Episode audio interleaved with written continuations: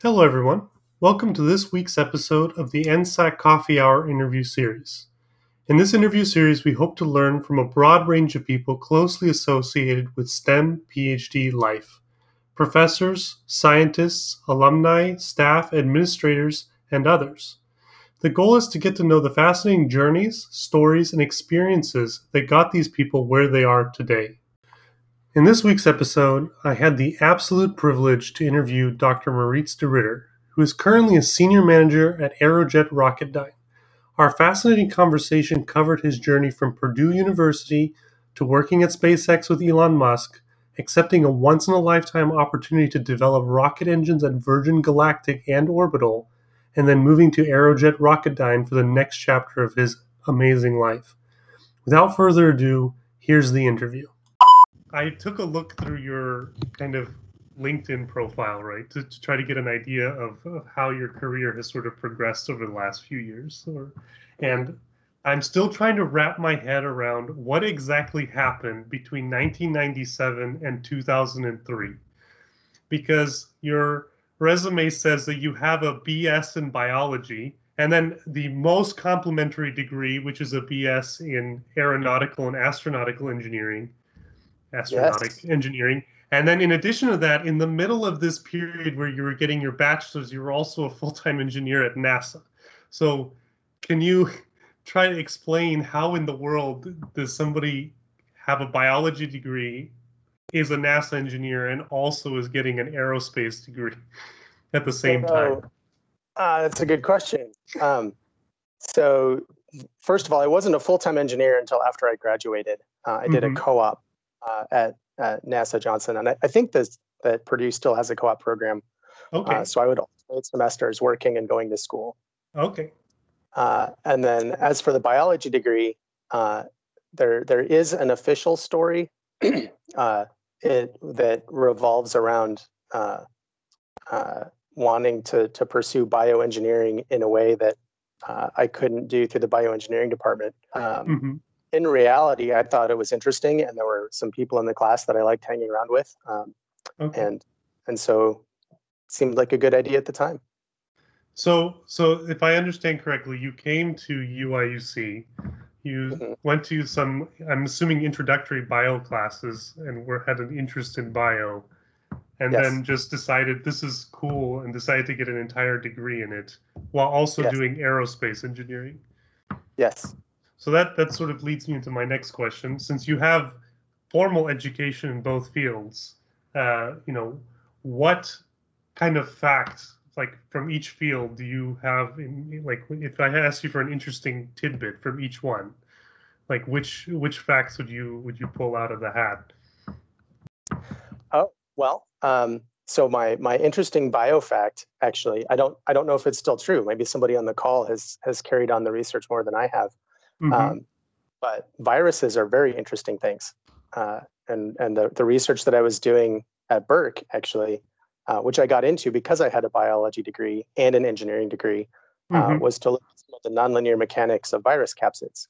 So okay. the structure of a virus is really simple. They're like an egg. They have a shell, uh, which is made out of protein, mm-hmm. and then at usually at one of the vertices of the of the capsid, there's a, a special protein that packs nucleic acid into the center of the capsid. Um, right. But the the challenge is the persistence length of DNA is extremely long, uh, mm-hmm. and it's much longer than the diameter of most virus capsids. Mm-hmm. And so the challenge, the question is, how does that work? You know, how can you stuff something that has a persistence length of microns into something that has a diameter of nanometers? Mm-hmm. Right. It's, it's like shoving a steel cable into a water balloon. It it should just go straight through the other side. Um, right. And it's very difficult to model those things a priori, and it's right. really neat that we actually uh, uh, address that physically with an AFM. So okay. Cool. I, I'll, I'll, I think I've seen this poster actually on the wall that talks about this nonlinear AFM on on biological samples. So eh, it's by the kitchen, everyone. if you want to go and look at these posters. um, um, can I assign homework? You guys need better posters. If that's if that's still there from when I was there, you need to put up new stuff. Yeah, the we we've we have one of the longest running experiments in ink stability uh, maybe in the country right now. Black ink turns green after 15 years. Um, and then from aerospace, like what what kind of uh, fact have you found over time that like fascinates uh, you? Um, just one. Just so, one. so uh, the most interesting fact uh, is that anybody who tells you that they understand what's happening inside an operating rocket combustor is lying. Okay, so it's like quantum mechanics. Uh, it's just a whole lot of stuff going on, and it's hard to keep track. Yeah, I, I heard that actually. To, to jump ahead, I now that you work at Rocketdyne, I heard that um, the original F1 rocket engines for the um, Apollo missions they have this plate inside that has holes in it that allows the fuel to come into the combustion chamber, and the there's basically this combustion instability that can put out the the flame if it if it becomes problematic. And the way they solved it was by drilling tons of holes into these plates in different patterns to try to get the right pattern. And then they happened upon one that works, but nobody knew why. And uh, that's that's partially true. So mm-hmm. uh, it's an acoustic instability in the F1, and so mm-hmm. you know, combustion chamber is just a you can think of it as a cylinder that's sort of squashed on one end. Um, mm-hmm. You're releasing huge amounts of energy into it, right? right? So like things, it has vibrational modes, uh, right. and it has radial modes and tangential modes and longitudinal modes. Mm-hmm. And in the F1, they had a particularly bad uh, acoustic mode.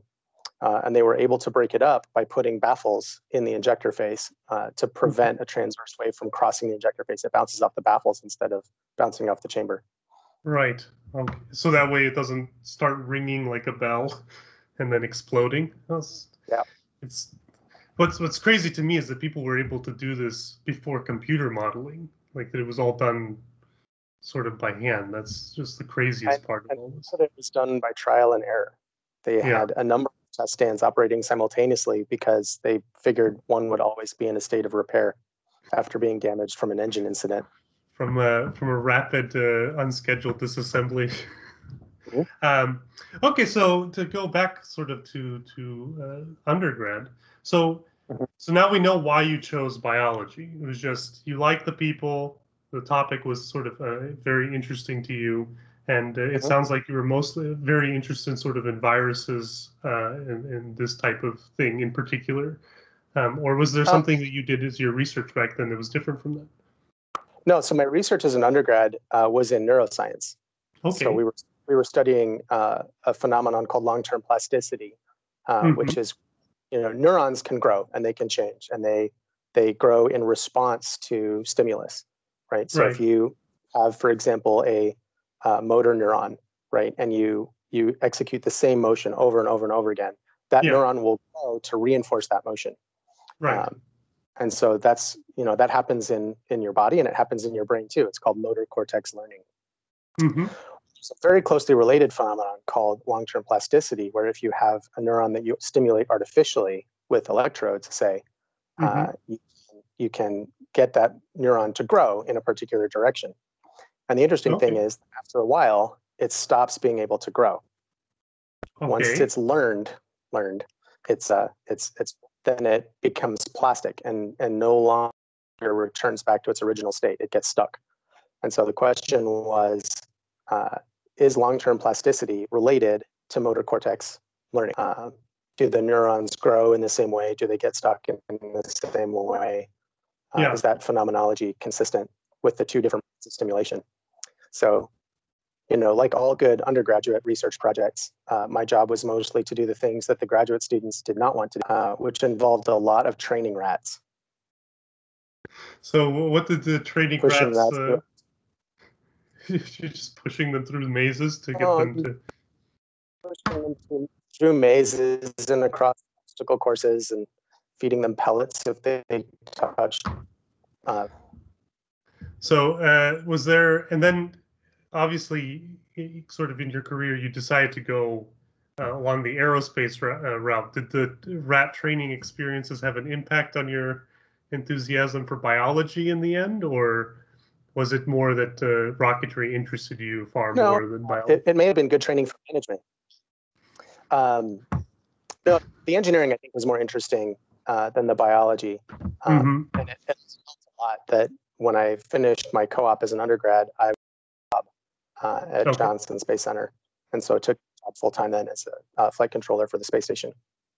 Okay, so I guess we'll get into that. Uh, yeah, I guess we can just go to that. So how? So you became a full time engineer at NASA from 2000. Well, I guess in 2002 you became a full time engineer after you graduated. I assume. Correct. Uh, so you became a full time engineer and you worked there for a year. So what what does that job? What did that job look like?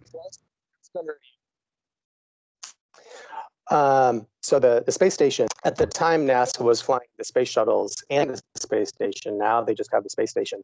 Um, mm-hmm. But the space station is is obviously in full time and it has crew full time. And so mm-hmm. there's an entire group of people on the ground in the control room who monitor all the space station systems.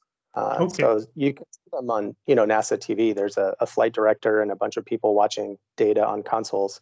Where mm-hmm. you don't see each one of those people at a console has a whole room of people behind them who are okay. watching even more.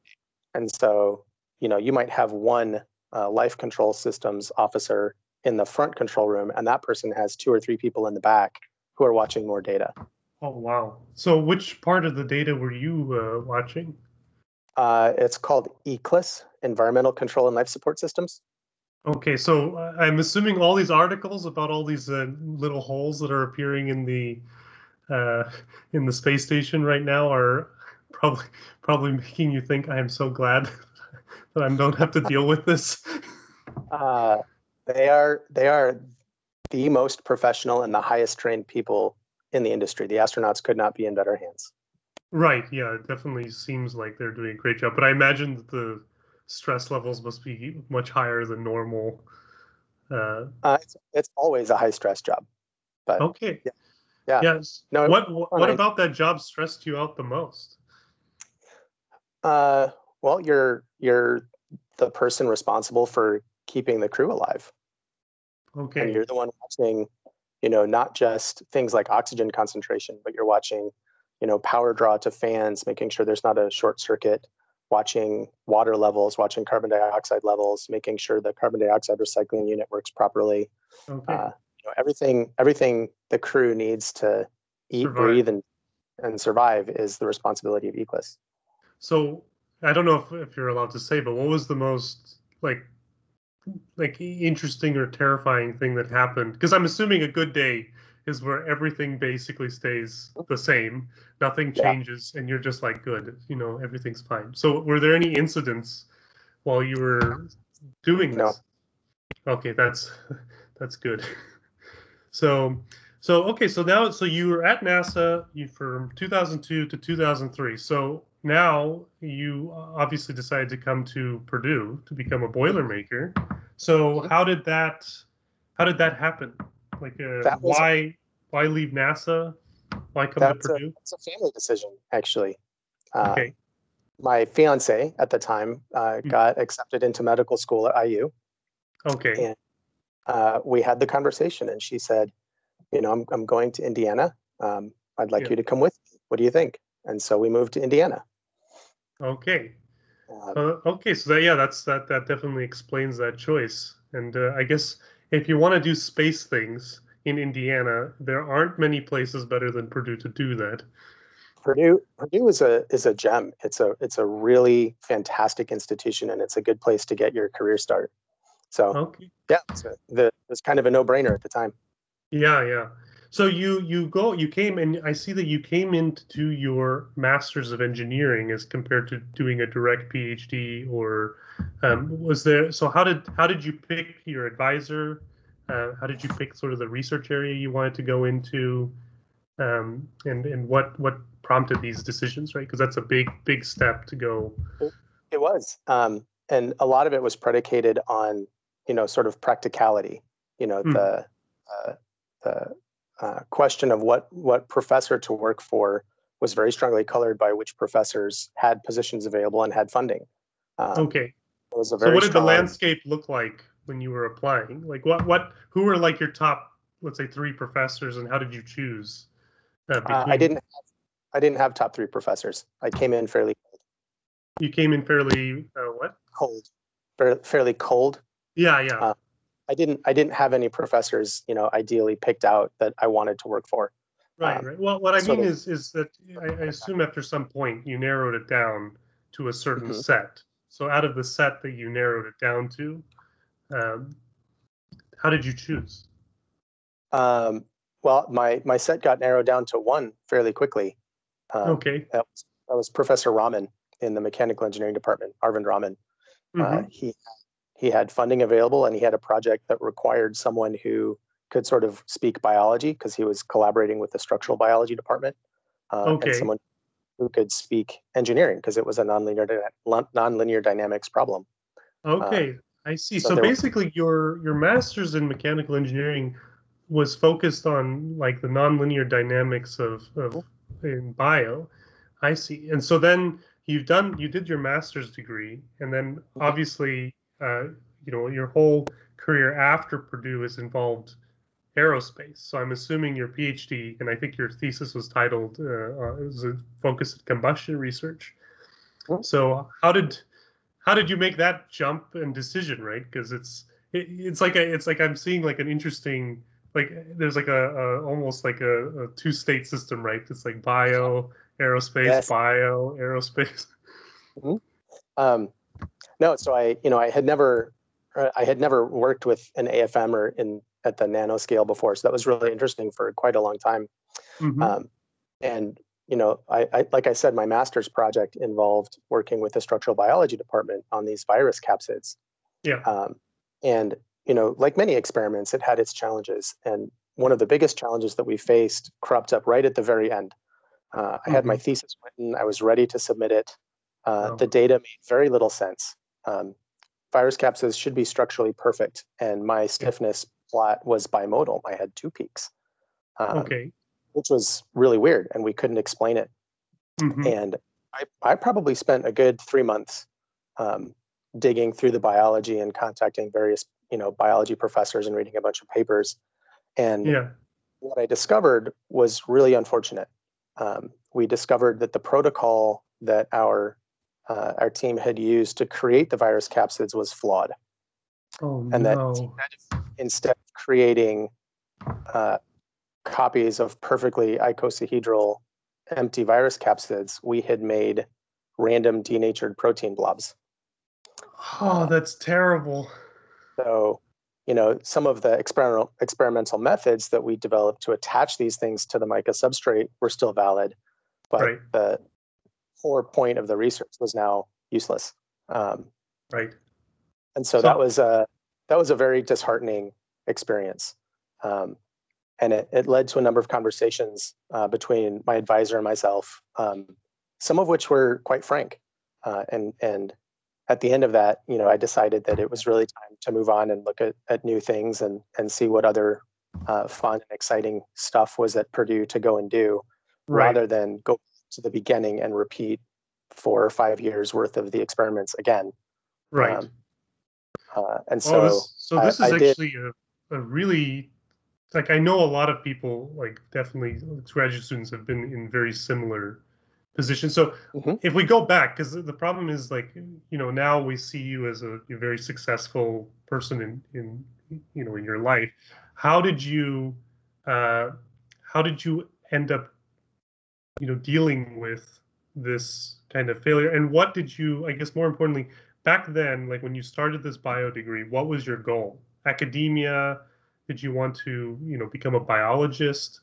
because you you had these discussions with your advisor, which I'm assuming are about your future, sort of as a career. So what was like if we go back to 2003, 2004, when you're writing your thesis, what was your like dream job? Uh, well, so 2003, 2004, I was still in the middle of collecting data. So right. if I go to 2005, where I had the data and I'm writing the thesis, and I've now discovered that the the substrate is is bunk. Um, yeah. You know, the conversation really was not yet about you know, what career do you want long term? It was more, what are we going to do to salvage the project? Right? The professor, the professor had, you know, sufficient funds to repeat the experiments, and and you know, the conversation was, are you interested in repeating them? And I felt yeah. at the time that I was going to get nothing out of repeating the experiments.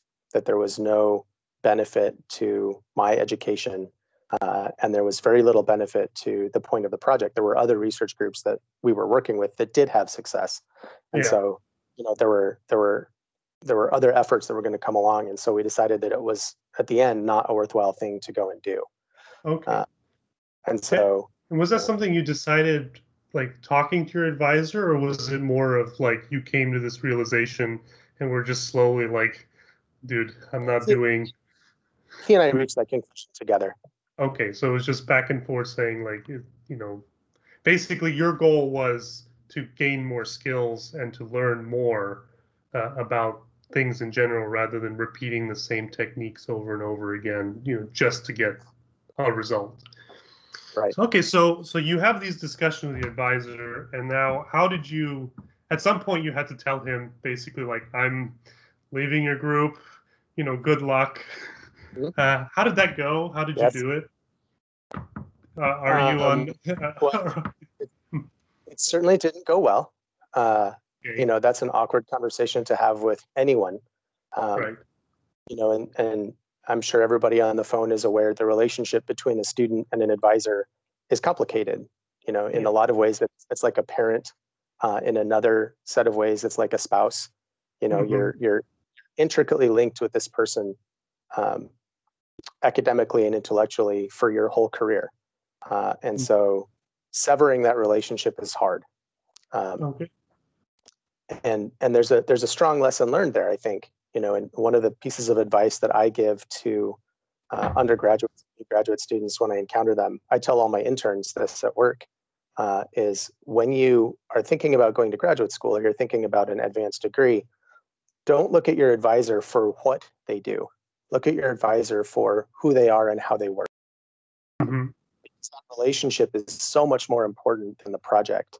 Uh, hmm you know you can you can find interesting things to do in 99 out of 100 labs at a university there's Yeah. there's no shortage of, fun and interesting and engaging work um, hmm what's a lot rarer and a lot more difficult to find is a engaging and fun and supportive advisor um, Yeah.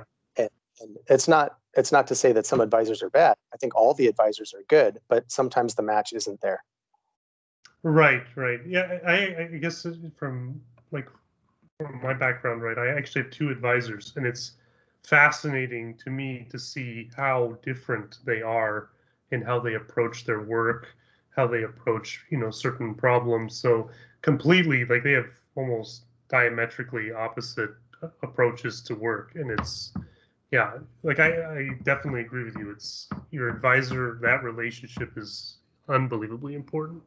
very important Yeah, and so so now you've you've told the, your advisor, you know, I'm I'm not going to keep doing this. So now, you know, you're at Purdue. So how did the the next uh, step happen?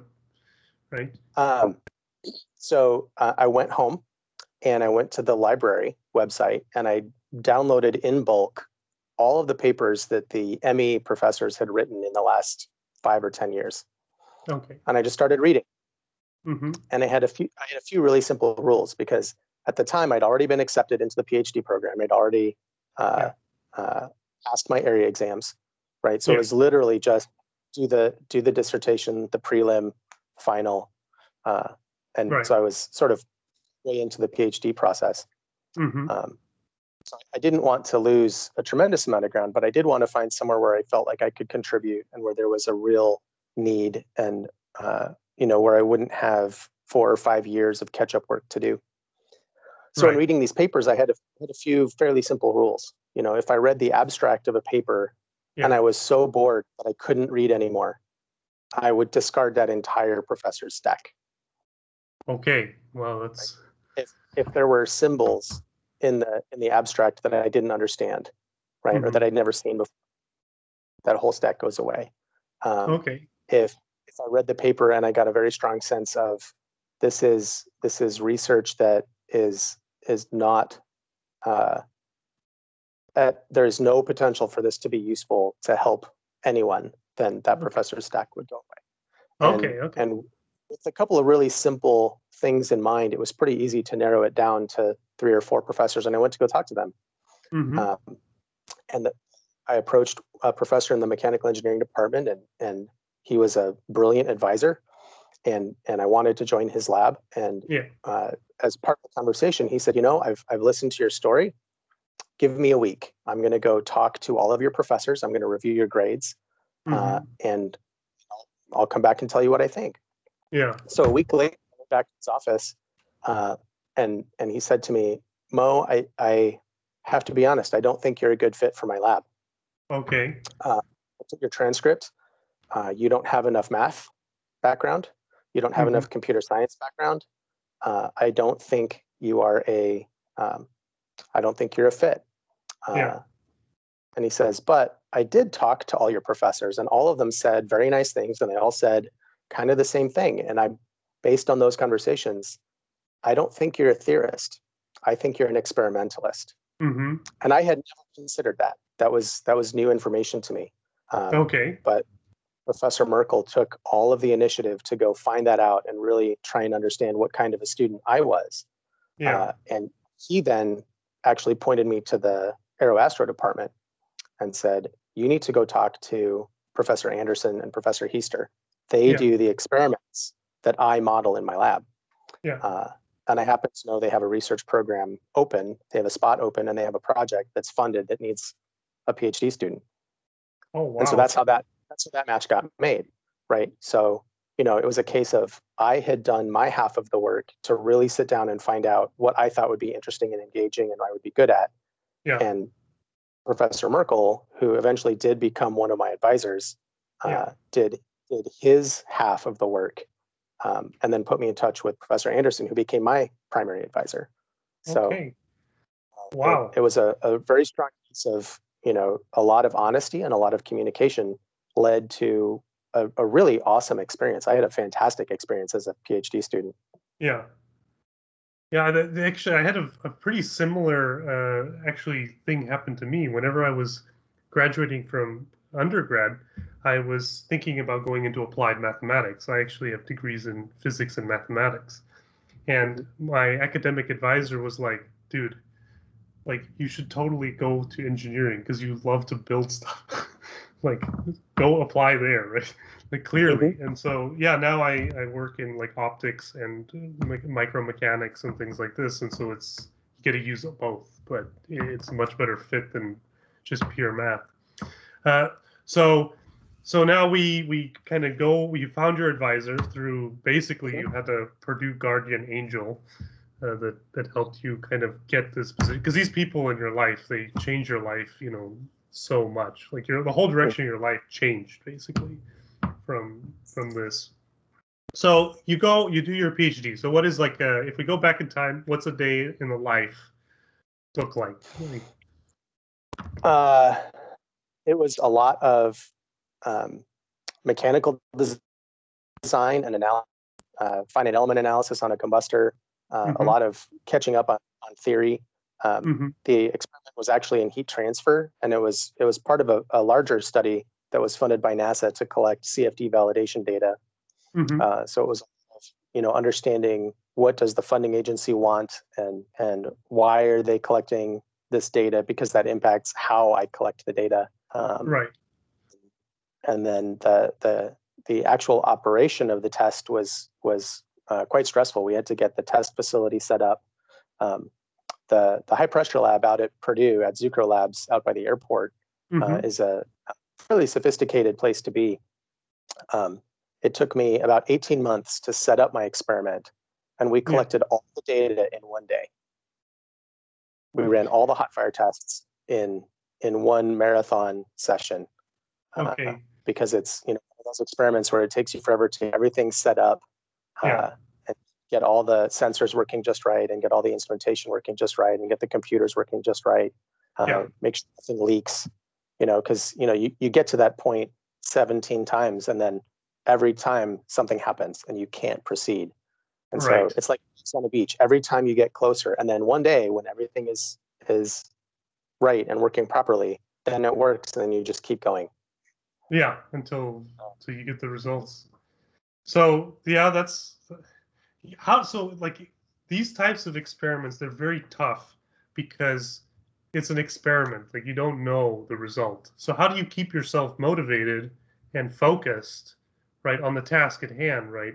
Because it's it's that's like a really tough thing to do, right? When it's so much like prep work with no result, like for, because Mm. it's over a year, right, of just constantly trying to Yeah. build this thing, and then you don't know if you put it on the test stand, it just doesn't doesn't do anything, right? Or Uh-huh. completely off, and then you unpublishable, right? So how do you Yep. how do you keep that doubt at bay? Uh, well, I think, I think that's, I think that's that's the the primary benefit that STEM students have over other students, right? Mhm. And that scientists and engineers have over really anyone else ever. Um, yeah, We have a gift. We have an arbitrator of truth that no one else has. right. You know, uh, you know the the the the rocket engine doesn't care what my spreadsheet says. It doesn't care what my math said. It doesn't care what the analysis said. It obeys the laws of physics. Yeah. And when you combine the propellants, it will catch fire and it will do what it's going to do. And Yeah. that's a terribly exciting thing, right? Yeah. When when you, you get to appeal to reality to give you an answer, right? Right. It's not the same. It's not the same as defending a thesis, right? You go in front of your committee and you defend, and that's not reality. That's the opinion of four people, Right. right? One of them could be having a bad day or missed their coffee that morning, and so you have a bad reality that day, uh, or you have a bad experience that day. But you know, when you're in the lab, you know, or you're on the test stand and you you get to run a test, physics never has a bad day. It's always perfect, and that's a that's a fantastic feeling when you know you get to see data for the first time. Um, it's like a drug. Once you once you see it and you get hooked on it, it never leaves you.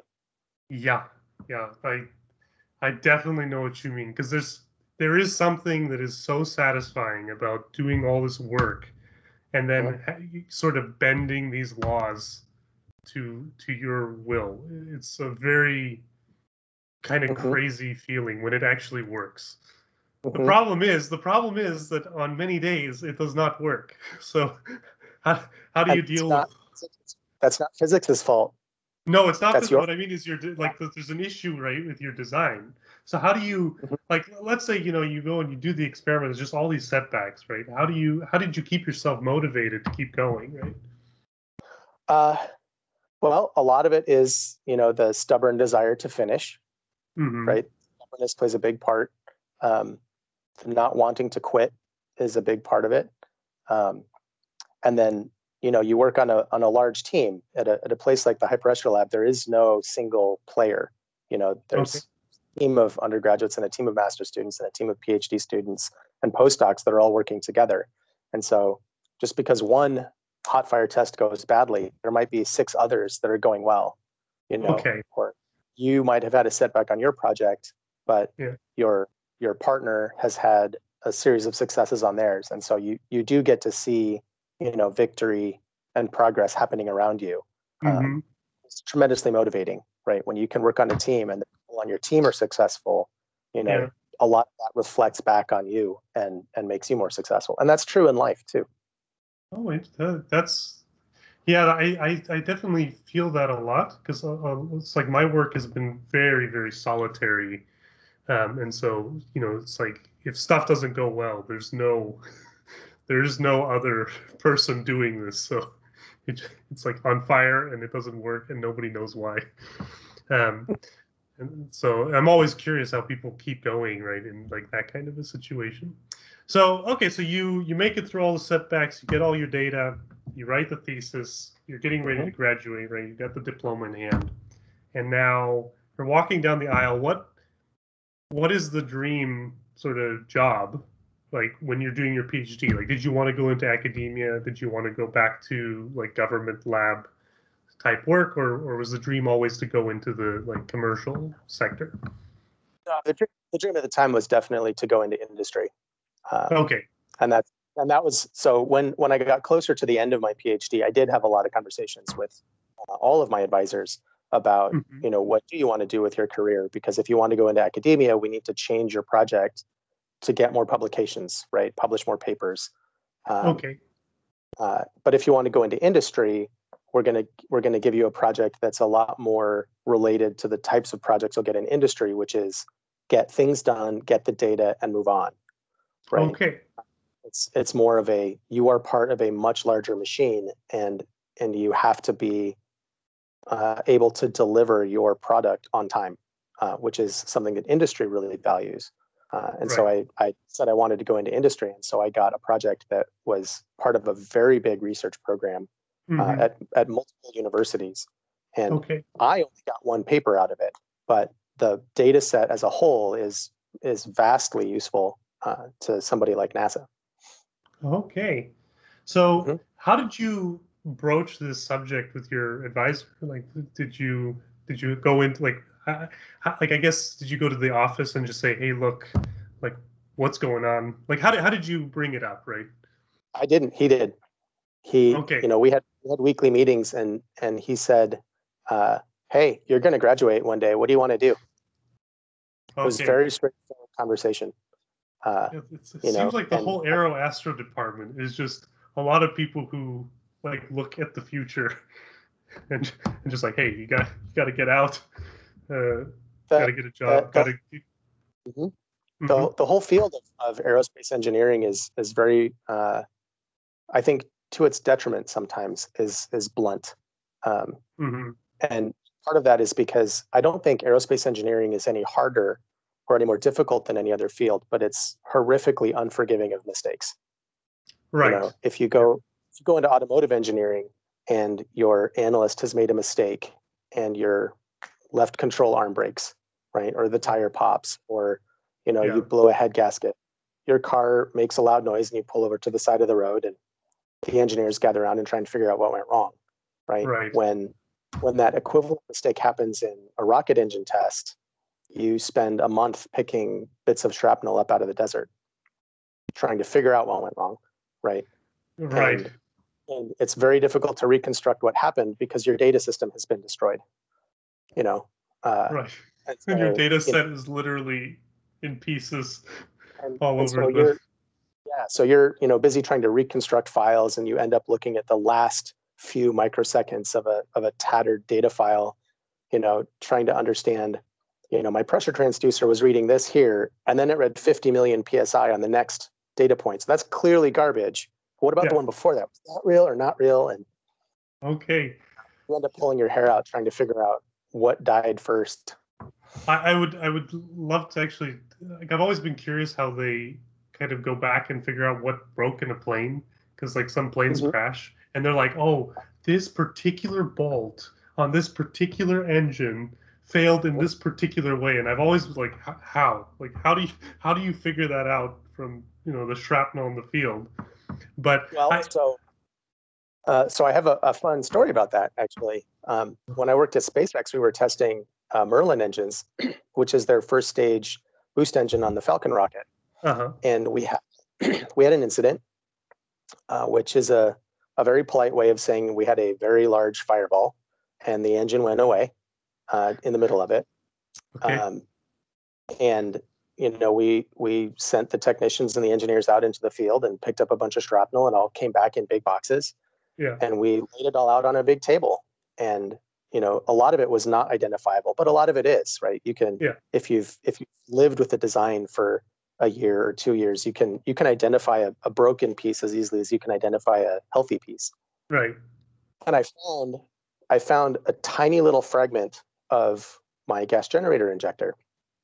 And uh, it was made out of a particular alloy of copper that's a very specific color. It's a it's a very light yellow. Um, yeah. And it's a combustion device, right? So it's full of soot. And we have a couple of different types of combustion that we run in it. We ignite it with a, a pyrophoric liquid called TTEB. Um, mm-hmm. uh, uh, we have uh, LOX kerosene combustion that happens at different pressures, and low pressure combustion is really light, fluffy soot, and high pressure combustion really impacts the soot into the surface and bakes it on, so it's really thick black. And so, mm-hmm. you know, you take these pieces and you put them under a, a stereoscope, and you can kind of peel away, and you can see what order did things happen in, right? And so, you know, you start looking at stuff, and I was, I was just looking around, and I found this this melted chunk of copper, and it had a glob on it that didn't belong. It was a it was the wrong color. It was a, a very dark, like a like a gunmetal gray melted blob. Yeah. And I said, "There's that doesn't make sense. How how does melted metal stick on this part? It doesn't make sense. Yeah. And so I took it back to California, back back here to Los Angeles, and I put it in a, um, a scanning electron microscope. We could do XRF analysis. So you had a little, you know, element analyzer. And the metallurgist came back and said, "Yeah, this is this is not copper. Obviously, it's it turns out it's an alloy called A286. Uh-huh. Uh, and there's only one place on the engine where A286 exists, and it's a bolt in the turbopump. It's the only place. And so we said, this is this is madness, right? How why is a a bolt that's sitting in cryogenic oxygen melting in the first place? Yeah. And if it's melting, how is it getting to this part of the gas generator? They're in completely different parts of the engine. Mhm. Um, if it happened after the fireball, if it happened after the disassembly, the bolt would have just fallen. You know, in order to make it to the gas generator, it had to flow through the plumbing. It had to flow through the feed line to get Right. here. But it was if it was melted before it left, it would have started an oxygen fire and would have never made it. So Right. it didn't melt until it got here. So it arrived here before it melted, and then Right. it melted once it got here. Um, and we were then able to put together that that bolt had impacted the surface of the gas generator and started an ignition event, and that started the fire. Okay. And once once you had that very first seed of a clue, now you have a now you have a, a the equivalent of a hypothesis, right? You can go back and look at the data and say, okay, where do I see evidence that supports this or prevents this from happening? Right. Um, and I, I have very clear memories of calling the turbopump engineer and I said, Hey, Cam, go look underneath the the lock shim. You've got six A286 bolts there. I bet one of them is missing its head. And and I remember his response. He said, Mo, that's nonsense. He didn't use the word nonsense. He was much stronger, but he said, Mo, that's garbage. Um, those those bolts are, are snug down tight and they're held in place. They're retained by this giant plate that sits on top of them. And I said, go look. And so lo and behold, they tore down the pump. And as soon as he took the LOX impeller off, there was this giant mangled piece of, of metal in there. Uh, Yeah. And one of the bolt heads stripped out and had been rolled around inside the pump and been ejected through the feed system. Oh, and so-. Well, it was a lot of that was luck, right? We happened Yeah. to find the right piece in the field, and I happened to be the engineer that was looking at it. Yeah. Um, a lot of it was good policy, right? The the the technicians and the engineers knew that they needed to collect everything and look at all the hardware and get the hardware in the hands of the right people. So Yeah. it was a lot of communication. It was a lot of teamwork. It was a lot of, you know, get the right person to look at the right piece of data at the right time to figure Yeah. out what happened.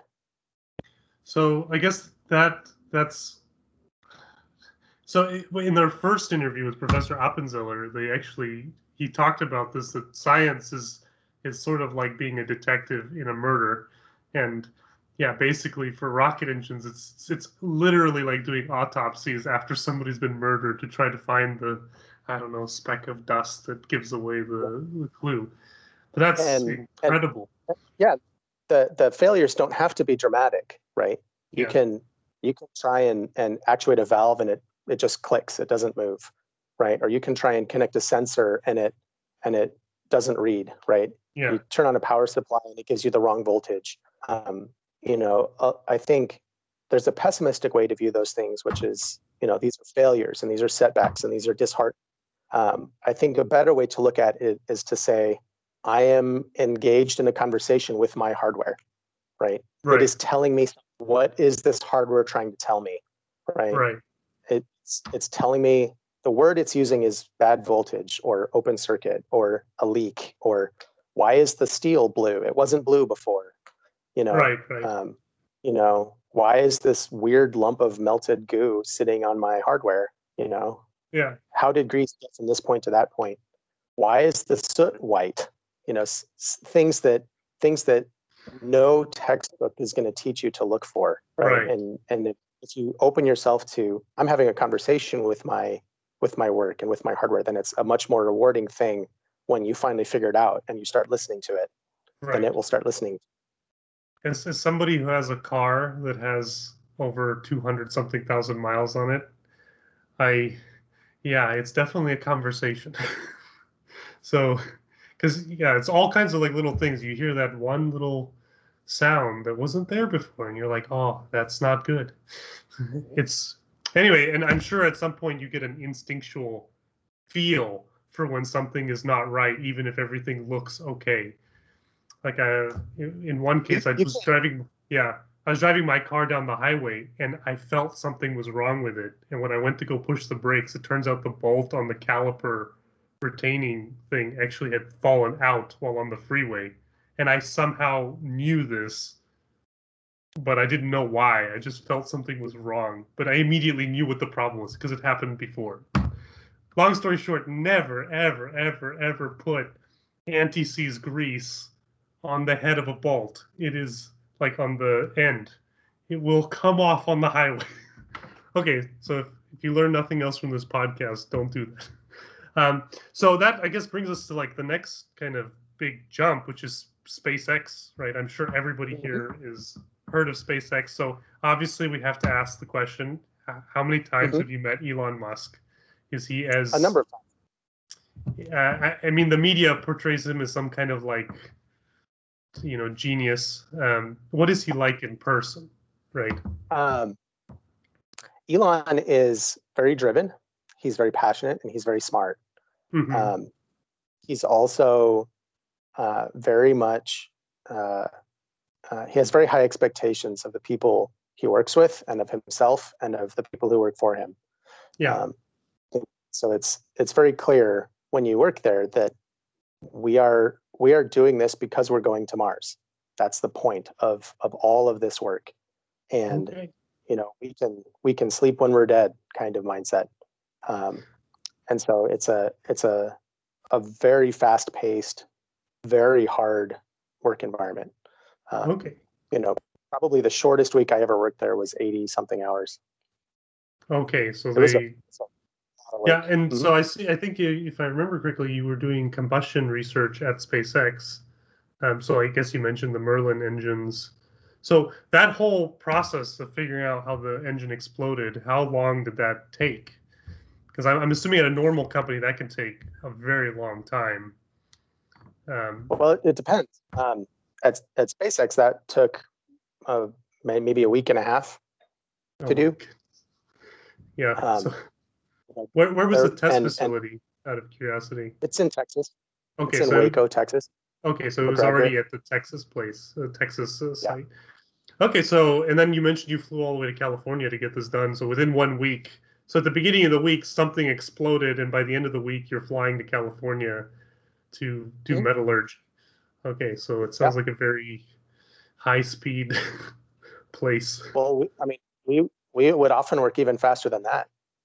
You know, wow. we would often have run a test in the morning, have a failure, have a meeting, discuss what happened while the technicians were disassembling the engine, uh, get the analysts and designers in California spooled up to start looking at you know what what could have gone wrong yeah. and then have a meeting in the afternoon when we get the hardware from the engine and say okay well we had this and this and this and this and this theory we can discard six of them because okay. you know we we had this new finding this new data that came in yeah. Uh, and then you know once you know what really happened the fix is usually pretty straightforward right uh, and so you have a designer stand by and they've designed that part that afternoon release the drawing it goes to the machine shop that night somebody drops it off at LAX at midnight, catches the midnight flight from LAX to Dallas, and there's a technician waiting in Dallas to pick up the part.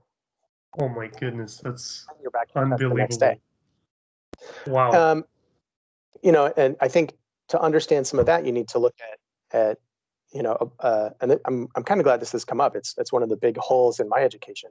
Mm-hmm. Um, I think it's a hole in in most technical people's education, which is what does the financial side look like? right? Yeah. As technical people, we spend a lot of time studying cycles and flows and boundaries and fluxes and you know what are the constraints on things right? You can't just move energy wherever you want to in a system. It, it obeys right. laws. Um, right. you can't make a superconductor infinitely strong. There's there's physical limitations on flux that you must respect.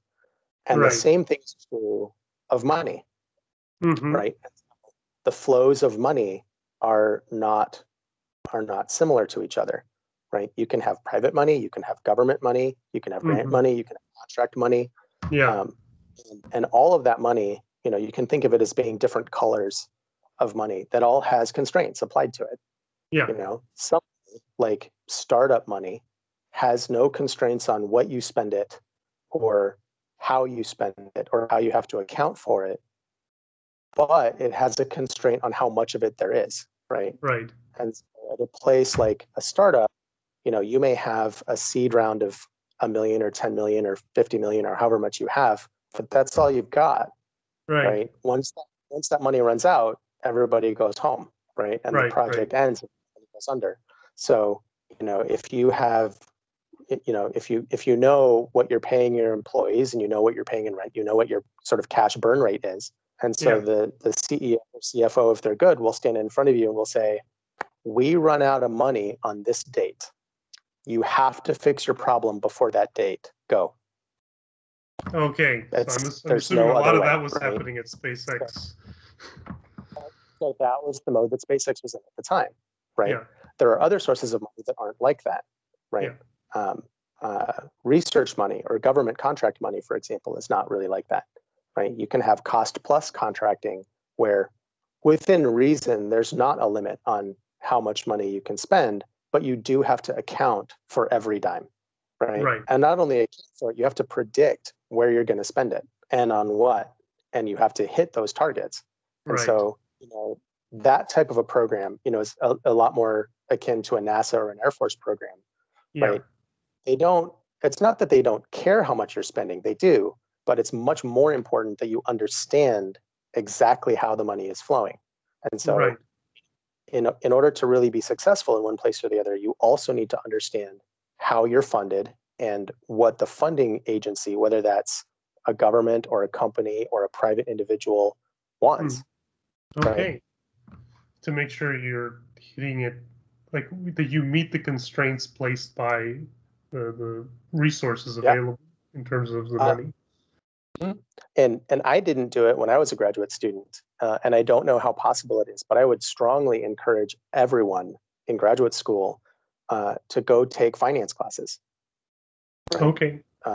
Have to go the full road of an MBA, right? I think Yeah. that's probably overkill unless you want to be an executive of some kind. But you know, Yeah. go take an introduction to finance and understand, you know, what are some of the terms that people throw around, and sometimes technical people tend to uh, discount the constraints in in finance or law even because they're not physical they're not imposed by the universe they're imposed by lawyers or politicians or a Right. bureaucrat somewhere so in some way you know i think we tend to to assume that they're lesser constraints Right. um, and and i assure you they are just as real right yeah. in, in many ways more real right and it's a it's a real challenge It's very because it's very hard to build a rocket engine if nobody will pay you to do it. Mhm. So, so obviously, uh, I think the other thing we learned from Professor Appenzeller was he said that um, you have to lead from the front if you want people to really kind of follow you. So he's like, he, he actually had a quote which is like, if I don't work, you know, all these hours, how can I expect people under me to do it? Um, Mhm. So that's the impression I guess you're getting from um, like Elon Musk that he sort of leads from the front in that way, and then that sets the baseline for everyone else.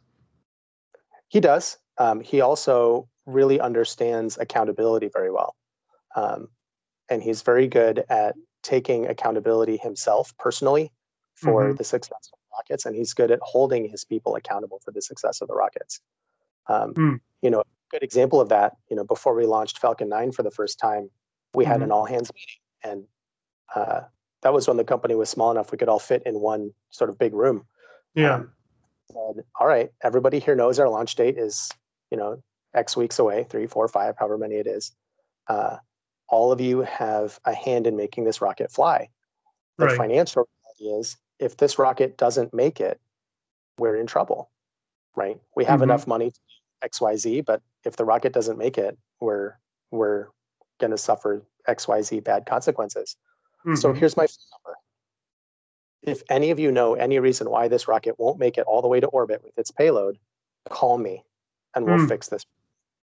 Oh Right. wow, That's, that's that's a that's a fairly tremendous statement to make, not only to your employees but to the world at large, right? That that I am going to make sure that this works. okay. You know, Wow, that's. Uh, I'm, I'm assuming that made a huge impression on everybody there. it did. Um, do you think he got any calls? Oh yeah, I Uh, know did he did. Did you call him? I have never called him directly. Okay. Um, I did. I, I have had a number of meetings with him. Okay. Yeah, I mean that's uh, like uh, you know somebody who is not in this world, right? It's very fascinating to me. So I I, I could go on forever, but unfortunately, I think at some point we, just like money, there are constraints of time. So we should probably move forward. So for the SpaceX, um, you left. Why? I did. Uh, if it was uh, like it sounds like you really enjoyed it, um, but I did. Yeah. but- Um, so so uh, I was actually very very lucky. Um, not only getting to SpaceX, but my exit from SpaceX was was largely luck as well. mhm. um, Excuse me. Uh, the the uh, Virgin Galactic is a company that Richard Branson and Scaled Composites uh, started together, Mhm. and they had uh, to build a space tourism vehicle, and it was a Mhm. suborbital vehicle. It wasn't intended to go to orbit. It was just you know go up, hop, and come back down. Um, Right. Uh, this is the little uh, plane uh, type Mhm. of rocket that Yes. is it's carried by the I forgot the name of the larger plane that carries it. Right. Uh, sorry, The what did you plane's say? name is the, pla- the plane's name is White Knight Two. Right. Yes, and then it's dropped for I guess for people who don't know, it's dropped Mm-hmm. Yeah. from that, and then the idea is that the rocket plane takes off and goes up into the into suborbital space, where you can feel Mm-hmm. That's true. microgravity, and then Yep. it comes back Yep. down and and lands like a plane, if I'm not mistaken. It does. Yeah, it's a it's a cool, very cool little vehicle. Yeah. Um, but sort of in the in the 2012 timeframe, they were having problems uh, with their propulsion system. They have Mhm. a nitrous oxide uh, rubber uh, hybrid motor, Mhm. and they were having some issues with it that prevented them from continuing into commercial service. right. And so the company had implemented a number of backup plans, one of which was uh, to abandon the hybrid and build a liquid rocket engine. Okay. And so uh, I got a phone call from them. Uh, I, I knew the person who was the, the vice president of propulsion, and he invited me up to Mojave in the desert. And they walked into a big empty hangar, and he said, "We have to build a liquid engine for Spaceship Two as fast as possible. Yeah. We we have essentially unlimited funds. Are Yeah. you in? Do you want to come do this? This is your your playground." Yeah. um, that's a that's a the kind of conversation that that only happens once in your career. Uh, Yeah. and and i i definitely didn't want to miss out on that opportunity so i said yes. Um, okay. and so jumped over to virgin galactic uh, which was sort of the complete opposite of the spacex experience. It was you know just a handful of people. There were four engineers when i started. Mhm. um, we had no test. It was a, a concrete slab in the desert. We didn't even have power. We didn't even have electricity or water uh, we okay. were working on a generator and a water truck and outhouses in the desert.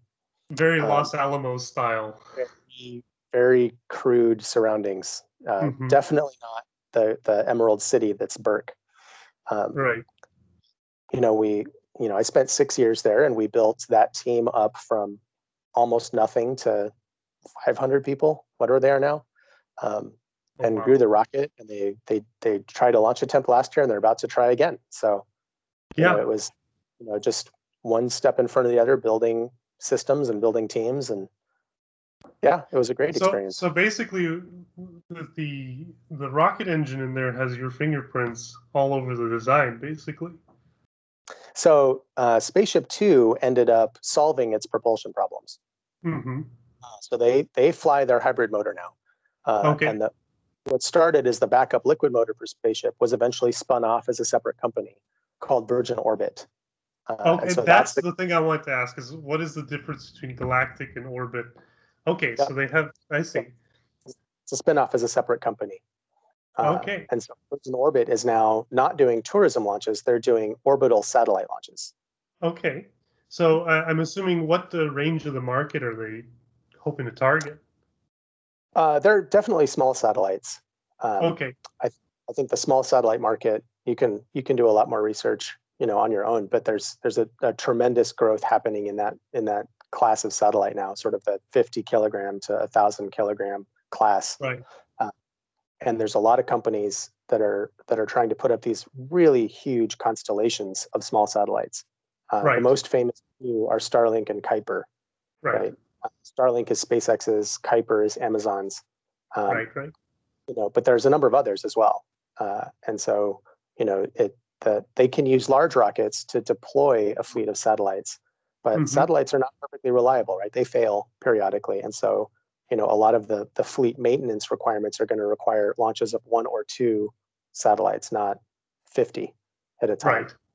And so, you know, the the small rocket world is growing uh, very, very fast to try and meet that market. Um, the nano satellite market, the cube satellite market, you know, is is getting quite big, quite lucrative. Right. Right.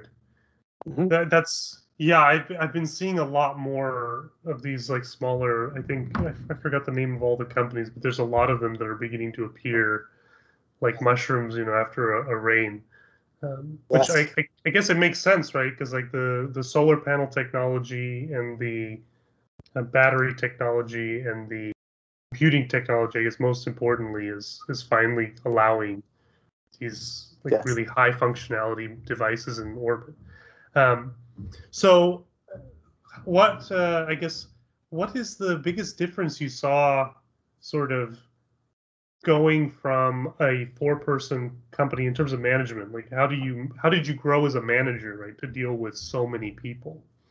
Because I'm assuming that that So I didn't manage everybody at the at the very end. The largest group was about forty people that I managed. Yeah. Um, and I think, you know, by and large, people don't want management. They don't want someone to tell them what to do. They know what to do. yeah right and if if you've done your job as a manager and as a leader uh, your people won't need you right they they won't be sure that you've done anything at all Yeah. um, so a big part of that is making sure that that everyone on the team has a task that they understand it that they know when they need to deliver it uh, Yeah. that it's within their capability that you know before they do when they're going to have challenges and be ready there with a solution to help them okay. right? And that solution could be here's a book, here's the page you need, here's a spreadsheet that I made to help you do the analysis, here's Okay. a one sentence description of of where you've made your mistake, um, you know, and and you know not not all of those solutions need to happen before the failure occurs, right? They should happen before the expensive failures do. but- Mhm. There is there is nothing that motivates a person than making a mistake and being able to recover from it and succeed right that Mhm. feeling of success is the best the the best motivation and the best leadership that a person can have right okay. so Wow. You know that's that's that's i think the function of a leader is to really understand what your team is trying to do and help them sort of self organize to to divide up that work I see. Okay, so your your view is that uh, as a as a manager and a leader, your job is sort of to grease the skids and make sure the skids are pointed in the right direction, yes and then to just let everyone else do the like push push along the the the boat. It's it's actually this sounds a lot like a, I'm surprised that it sounds a lot like what a good professor mentor actually Mhm. sounds like. That you know most PhD students are very motivated people. That if you just tell them go do this, you know, and then help them when they get overly stuck, you know, I think that's Yeah. that's pretty know, much ideal.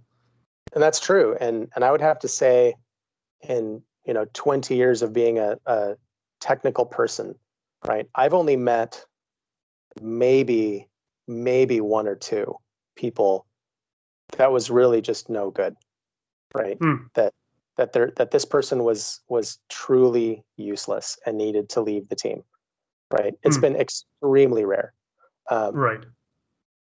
almost everyone I've met has been self motivated and excited and able to do the work and Mhm. really sort of engaged in learning. And the things that prevent them from doing that are almost all external, Yeah. right? Um, I don't I don't need to teach people how to be innovative. They're naturally innovative. Yeah. Right? I don't need people to be passionate. It, it helps that I work in rocketry, right? Rockets are a very passion inducing device, right? Uh, yes. a, a lock-in amplifier is not nearly as as sexy as a rocket, right? Um, Right. Right. you know, yeah. Uh, it, it helps when they're big and they're loud and they're dramatic and they make a lot of smoke and you know people get really excited about that. Um, Yeah, I think that's that's definitely something that maybe people in uh, in in Birck suffer from, right? Because it's like that comic on the wall that's like, Uh-huh. no, it's there, I promise. It's just nano. yeah. yeah, but you know the the thrill that you guys get when you know when you're when you're in the lab at three in the morning and that perfect picture of a neuron comes through, Yeah. right?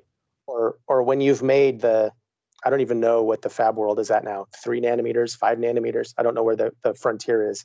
Yeah. right? When I was think- it was like 30 nanometers, right? That's Yeah. that's what you, the undergrads do now, right? When you finally make that transistor that works on the, you know, at, at the you know single atomic scale, or you know, you get that picture of an orbital, right? Right. And you're the only one who has it, right? Yeah. Like people are naturally motivated to do that. The Yeah. the part of the leader is to help them clear the hurdles that they can't see, okay.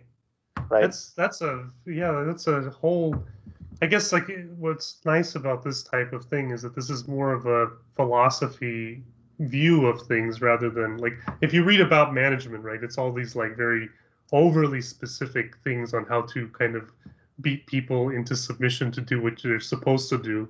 Whereas Yeah. you're saying people will do what they're supposed to do as long as they're not getting overly demotivated because they keep failing due to some factor that they cannot see themselves.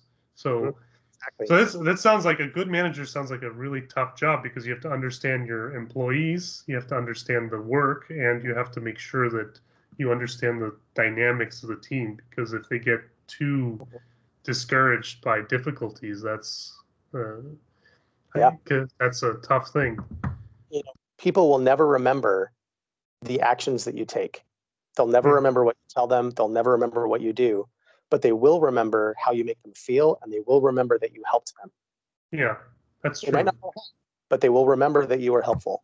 Right. Yeah. And that's that's a that's a powerful thing if you want people to do stuff. So basically, going back to what Elon Musk did when he was like, you know, call me. That's a very sort of like this type of thing, which is just like, you know, whatever obstacles, like I'm here to clear them. It's I don't care. Right. Yeah. Yeah. So I see. So okay. So after you know a very good you few few years at Virgin uh, Orbital and Virgin Galactic, right? You have, uh, Mhm. or I guess it's in the reverse order: Galactic, then Orbital. You're now at Aerojet Rocketdyne. How, Yes. how, and why? Um, so I had reached a position in Virgin Galactic or Virgin Orbit uh, Mhm. where you know I was no longer doing technical work. I was the director of test operations, which meant that I sort of ran the test site, and my whole life was schedule and budget and trying to keep the executives away from the engineers, right? Because Right. the company had grown to the point now where it had executives, true Right. proper executives, not startup executives. Um, Mhm. you know, and they're they're wonderful people, and, and they have uh, a real job to do, and they're very valuable, but they have no business being in a control room, right? They have no business on the site, um, and and it and that job was was uh, was becoming quite tedious. Um, and then the second reason was, you know, we went to Virgin to develop a rocket engine and build a vehicle, and we did that. Um, and it was pretty clear that you know the bulk of the development work had been done and it's still not perfect you know they've still got challenges to solve but now they're they're you know four nines or five nines percentile trying to solve their problems um, right, right. and, and the the company took a direction where they said you know we're we're really now going to focus on production and we're going to Mm. focus on sales and we're going to focus on selling as many of these rockets as we can uh, and we probably won't develop a new rocket for quite some time I see. and so for someone like me, you know, I do technology development professionally. That's what I really get excited about is what Mhm. new can I bring that wasn't there before? What can I enable that wasn't there before? Um, okay. And and it was a good time to sort of start looking around for new opportunities. hmm And Aerojet Rocketdyne had a very cool one. Um, they had a missile defense program uh, Mhm. to build an interceptor uh, uh, for incoming ICBMs. Right. Uh, so we have, we have a fleet of rockets that that launch out of silos in the ground, uh, Uh-huh. and they have interceptor vehicles on the top. And if somebody launches a nuclear weapon at the United States, we'll launch these interceptors, and they will go and and destroy the incoming warheads. yeah. Um, that's an extremely difficult challenge, right? right. Um, getting a rocket into space is really hard anyway. Operating a vehicle in space is very hard.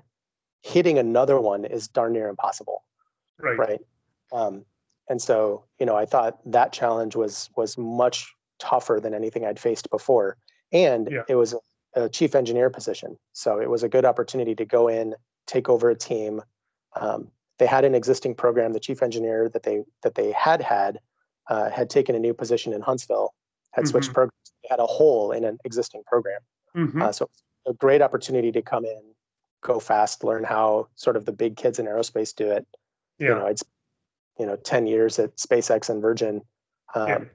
You know, sort of sort of watching how the how the uh, startup and amateur rocket world does things.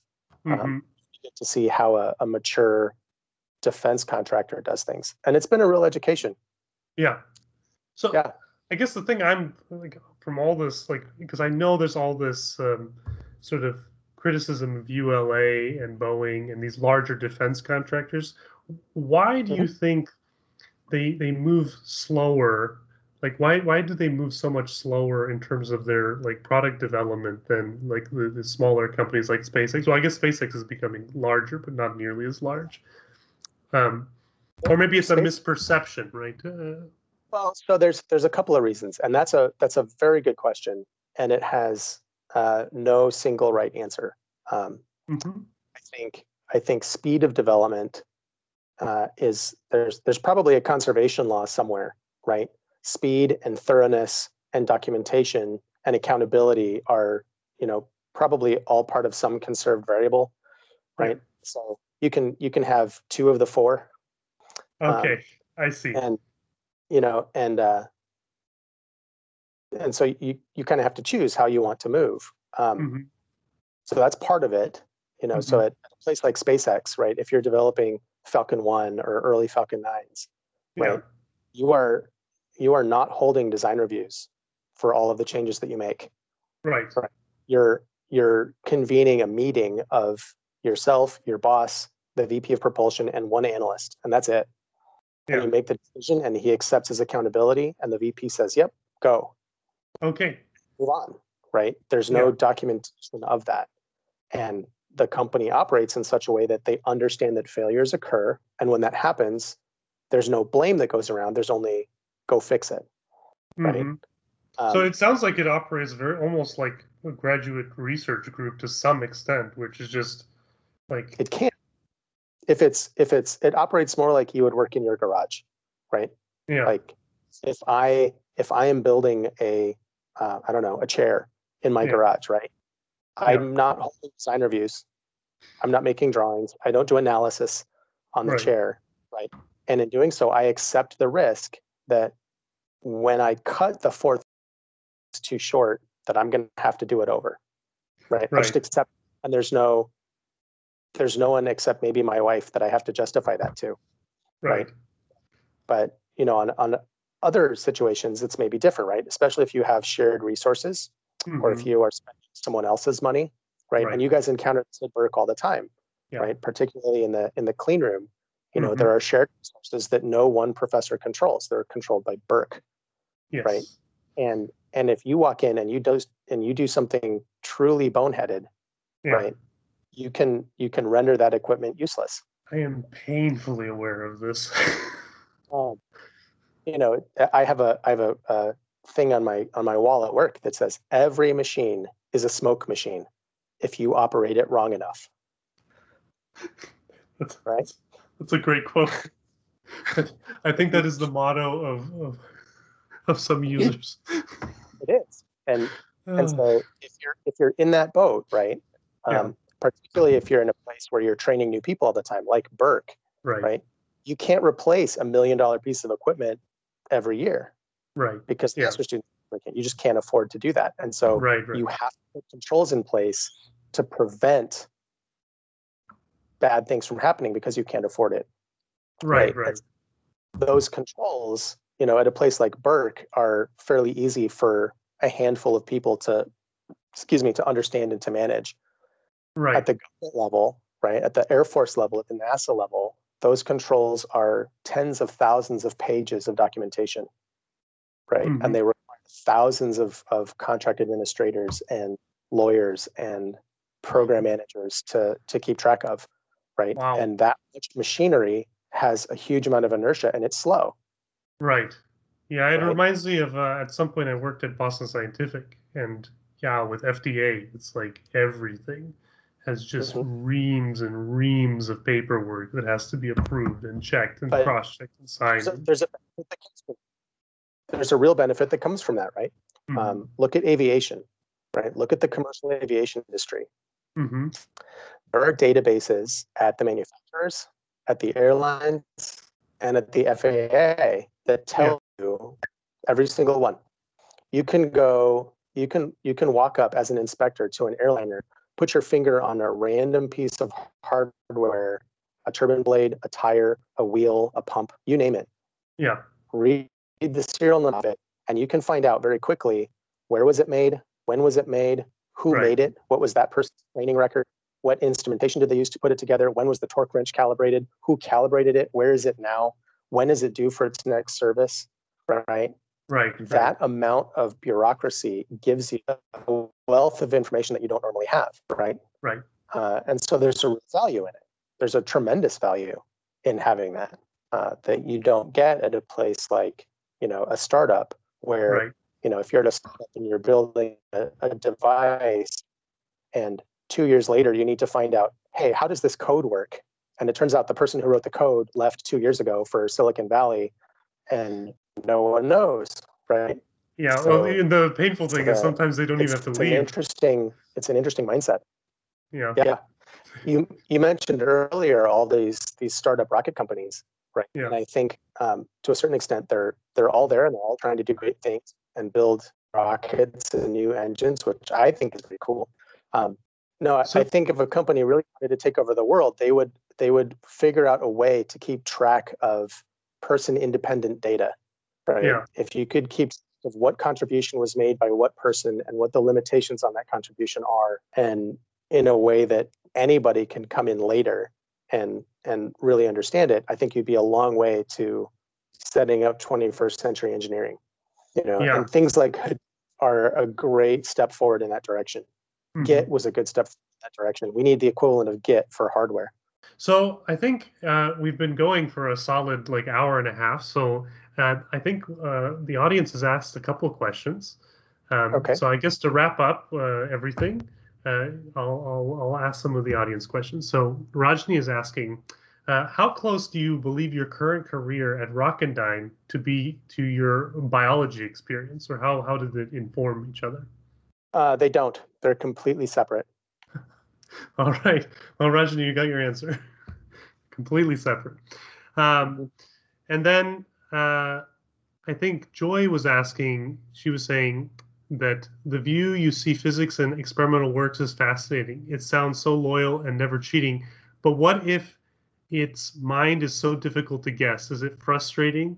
Uh, the one that love, the one you love does not love you back. I think that the question is basically how do you deal with just relentless failure like with, with these like in physics right? It doesn't care about your feelings.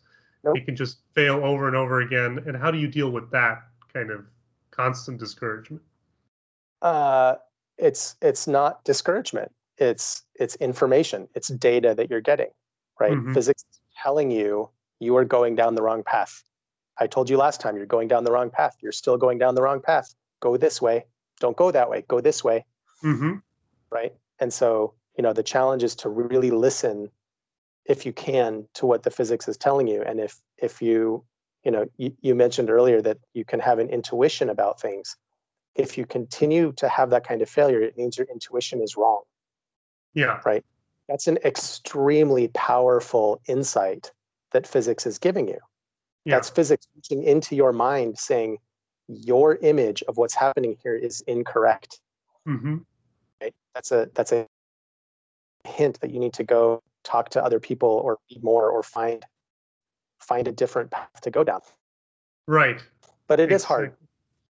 yeah, like uh, I had some issues making a material, right? And we spent literally years not able to make this stuff work. And we could not figure out what was mm-hmm. wrong. And it turned out that like we made an assumption about the purity of some gas flow somewhere and that purity it turns out was just not good enough and it's like a very background thing and basically if you talk to experts right they would never tell you this because we worked with a specific kind of material so mm-hmm. yeah it's just you know you just eventually you have to just listen and think about things a lot if it doesn't work until you realize what's going on because i guess mm-hmm. the reality never changes and that no. and like you said earlier that's the best part about being in science is that there's no way you can convince yourself of something that is not true if you really look at your data and do the experiment correctly. Like you just mm-hmm. have to keep doing it and it will keep telling you no, you can't just make it go away by, by pretending, then, right?